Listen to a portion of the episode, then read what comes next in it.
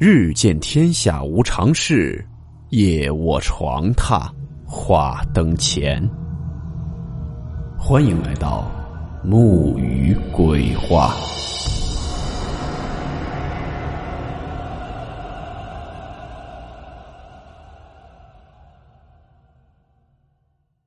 大家好，我是木鱼。昨天的日子很特别，一日之间，国家失去了两位国士栋梁。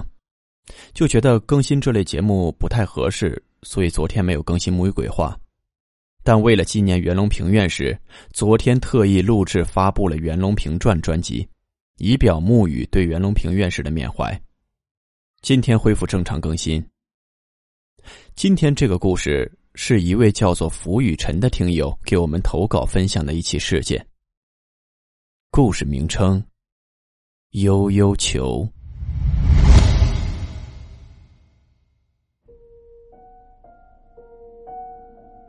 我先说一下我这个人吧，我从小到大都是一个性格比较孤僻的小孩小的时候，除了家人和邻居，我几乎没有和别的人建立过密切的关系。我不喜欢交朋友，爱幻想，喜欢想一些天马行空、不着边际的东西。有时候喜欢一个人发呆，不太爱搭理别人。还有，我从小就对一些稀奇古怪的事情感兴趣。尤其是对一些灵异话题和故事，我十二岁起就喜欢谈论这种话题。而我个人从小到大，围绕着我身边发生过不少大大小小的怪事儿。我身边的朋友和亲戚也遇到过不少的怪事儿，这就让我有了很多这方面的丰富题材故事。我也在灵异网和一些其他论坛发表过不少稿件。再说说我的个人经历。我的人生道路算起来也是比较坎坷的。我大学的时候是化工专业，后来发现这行不好找工作，之后我又改学土木工程，可就业一样不顺，收入也不高，揽到的工程也不多。我改行那一年刚和妻子结婚，后来我们因为性格不合，加上生活琐事繁多，爆发了各种矛盾，不得已离了婚。他走的时候，我们的儿子刚出生。儿子是跟我过的，那几年我带儿子回过老家经营杂货铺，可生意不好做，我又带着他离开老家去了外地。这几年我当过货车司机，送过快递，投资过一些小本的饮用水生意。现在我在经营窗帘布艺生意。早些年儿子还小，我一个人带着他，又不敢离他太远，他一个人没法照顾自己，工作也就受到了很多制约影响。现在他已经六岁了，大了一点，基本也可以自理了，所以我平日里除了接送他上下学、给他做饭之外，也没有什么需要过多操心的。但我发现，随着年龄的长大，我儿子性格也越来越孤僻，常常自言自语。我问他在跟谁说话，他就说在和他的朋友说话。我一开始带他去看儿童心理医生。医生也说没什么大问题，只是小孩爱幻想。但我发现，他真的越来越孤僻，越来越爱自言自语。不过他的学习成绩倒算出色，背书也背得很好，算术也不错。我朋友就说，他可能有阴阳眼，因为他不具有不正常孩子的特征，他的思维很灵敏，对事物的认知比一般小孩要好得多，学习能力也很强。我朋友就说他可能有阴阳眼。虽然我信这方面的事情，但我也不太敢下结论，毕竟是我儿子，我不想耽搁了害了他。去年年初的时候，我去问了一个心理医生，他就告诉我，可能是因为我儿子常常频繁的跟着我四处搬家，交不到过多的同龄朋友，才导致性格孤僻，喜欢幻想。于是为了孩子的成长，也为了他读书方便。毕竟要上小学了，我决定在一个地方长久的扎根。我年初带着他搬来了这座城市，跟朋友、亲戚和父母借了钱，接着向银行贷了款，然后筹起首付买了一栋比较老的小区的二室一厅单元楼居民房。本以为我们可以过太平的日子，可接下来的遭遇让我后悔万分。我们五月份的时候就搬出去了。我还记得当天晚上，我们收拾忙活了一整天，洗完澡躺下来，刚歇息没多久，我就听到我儿子跑到我房间来。他整个人躲到我的被窝里，我就问他怎么了，他跟我说他刚刚做了一个噩梦，梦到有一个小女孩一直在掐他的脖子。于是我安慰他，我说没事的，做梦而已。我就说和他一同睡去。后来几天他都没有再闹，直到一个多星期后，那天刚好是周末，我带他在外面吃完饭回来，回到家的时候已经是天黑了，晚上八点多钟的样子。儿子在房间里写作业，我在外面上网。结果他忽然很慌张的样子，从房间里跑出来，然后慌慌张张的跟我说：“说爸爸。”那边有个小女孩一直看着我，我半信半疑，但我还是起身来到了他的房间。我朝外面一看，就问他：“哪里来的小女孩啊？”他就给我指了指对面单元楼，正对着我们的那个窗户。我看过去是没有人的，那里面黑黑的。我就问他是什么样子的小女孩，他就说。是一个穿着红衣服的小女孩，她一直盯着我看，她的脸好白。我跟他打招呼，他就对我笑。我把他抱在怀里，安慰说：“没事的，你可能看花眼了。”之后我就把他房间的窗帘拉上了。过了几天之后，我一直看到我的儿子手里拿着一个木质的悠悠球在玩，看起来那种款式很老。我就问他：“你这是在哪里拿的？谁给你的？”他就说：“是在外面捡的。”我没当回事没放在心上。后来有一次，我半夜起来上厕所，我就看到对面单元楼的那间房子，就是之前我儿子说的那间，居然还亮着灯。这是我搬过来近一个月第一次看到对面那户人家亮灯。我心里有些怪异的感觉，因为我之前一直都不是特别注意，现在才发现那户人家居然还有人住。我也没有过多的去想这件事儿，毕竟我白天有很多事情要做。结果又过了大概一个多星期，有一次我接儿子下午放学回家，那天我说好了晚上带他去吃烤串儿。回到家后，我接到了一个电话，是有快递，于是我就留他一个人在家，自己出去取快递。可我回来之后，却发现儿子不在家里。我出去找，当时整个小区都在喊他，最后在楼道里看见他整个人在那里瑟瑟发抖。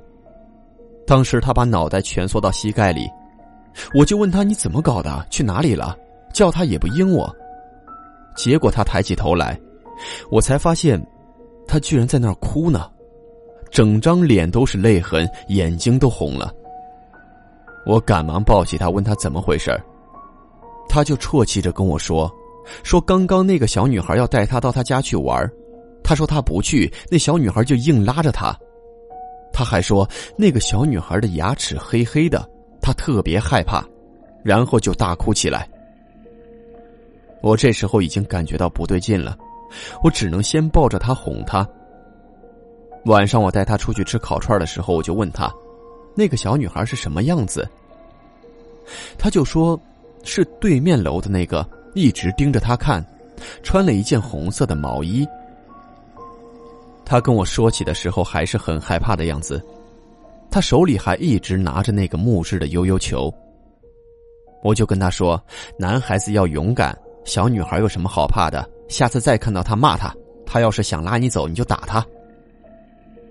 可当天晚上回到家后，就发生了一件怪事儿。当天晚上，儿子很害怕，我就要他到我房间来跟我睡一张床。他玩闹了半天，我才哄他睡下的。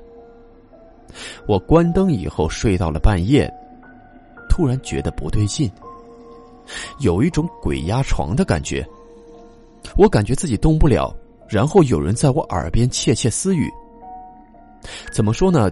就是感觉有人在耳朵边念叨：“但仔细听却听不懂他在说什么，就是那种有人在说悄悄话的声音。然后我感觉到有一股冷气从我的脸上吹过去，还有我的胸口，就是那种感觉到有东西从我身上过去的感觉。然后我过了一会儿，感觉自己可以动了，我就猛地一转身，睁开了眼。这时就看到，我儿子居然站在我的床边，我一下子愣住了。他的眼睛是在盯着我，手里正在滴溜着一个悠悠球。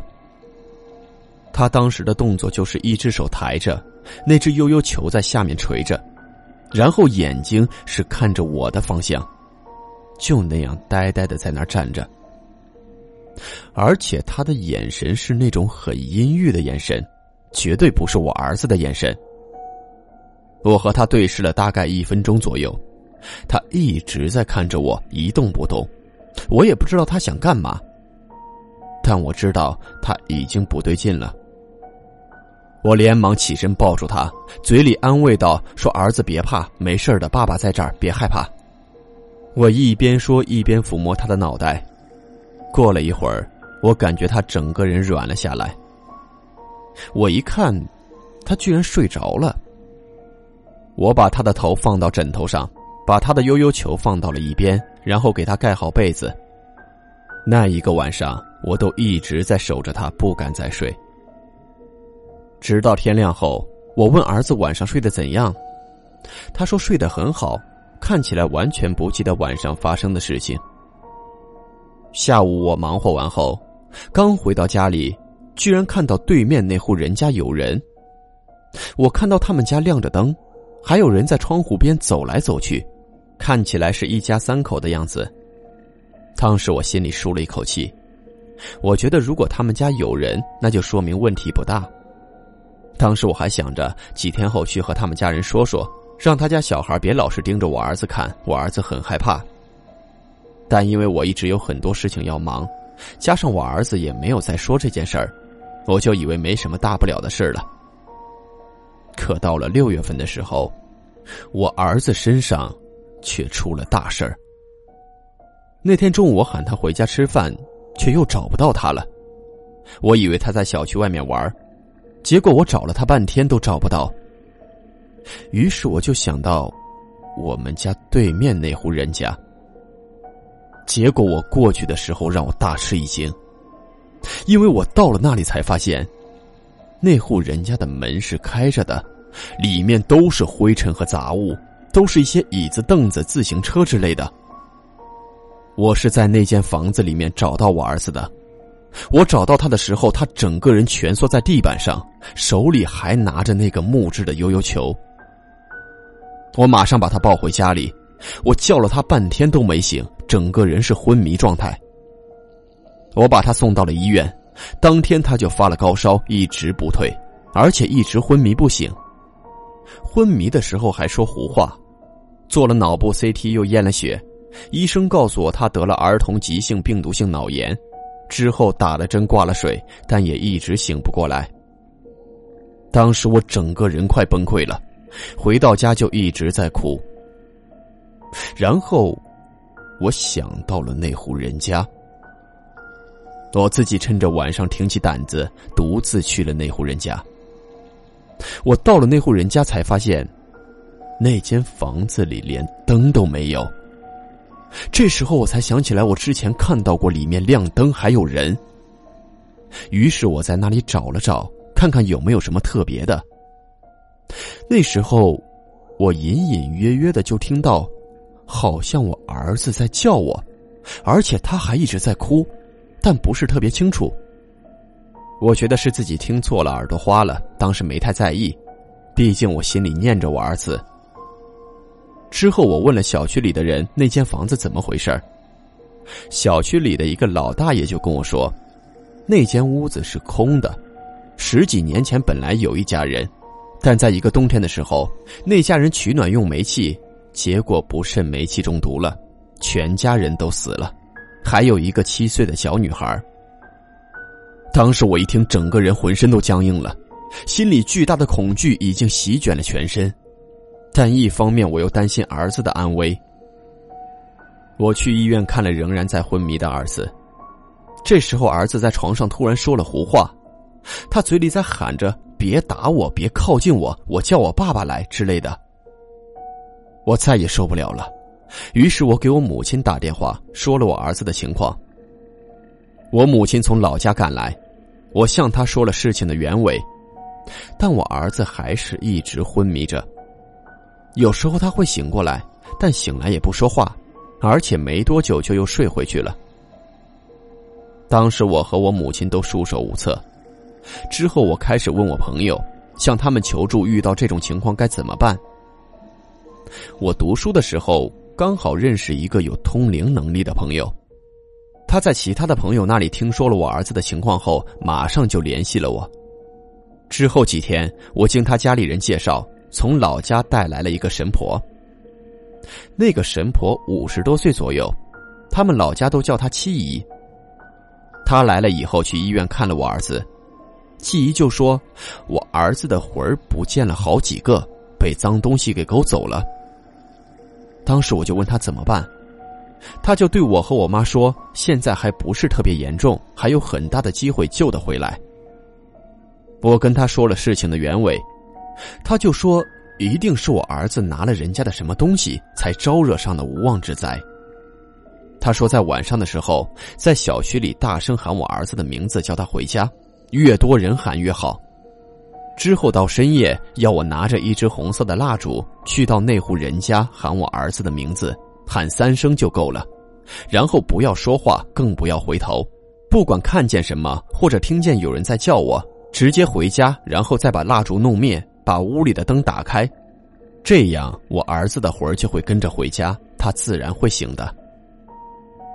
当天我们就照做了，我几个朋友和我母亲都在小区里大声叫我儿子的名字，叫他回家。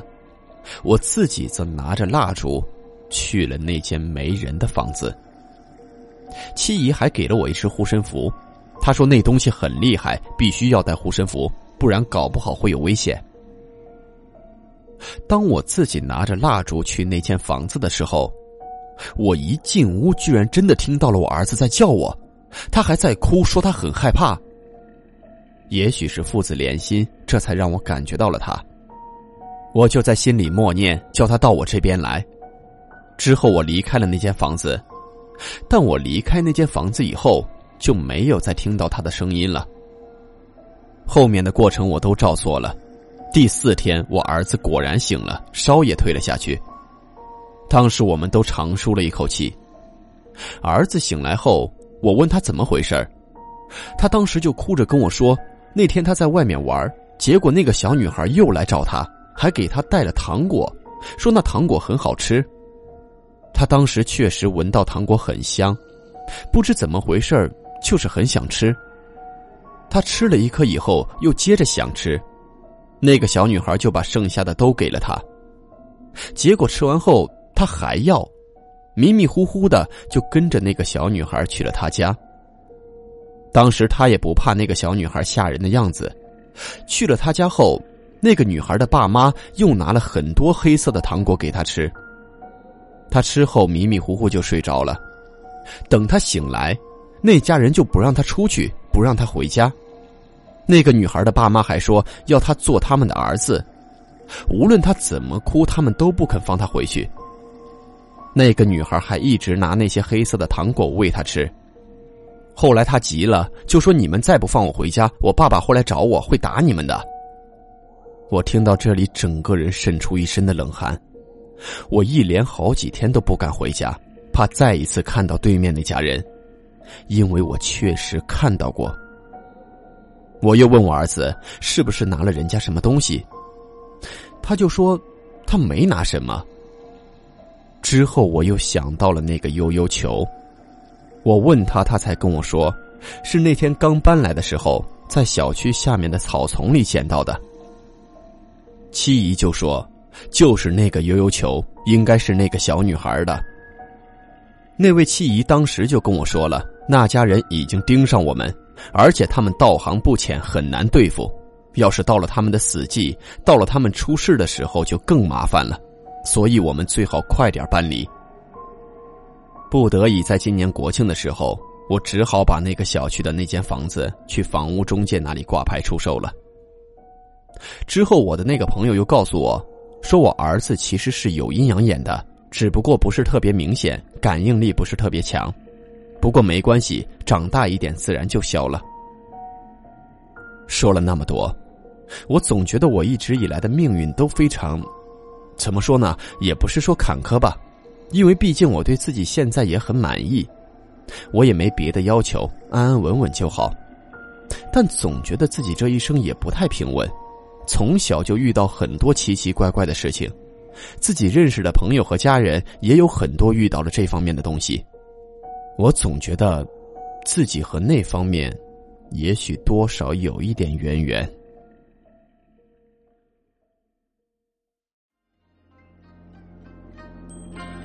好了，我们今天的故事到此结束，祝你好梦，我们明晚见。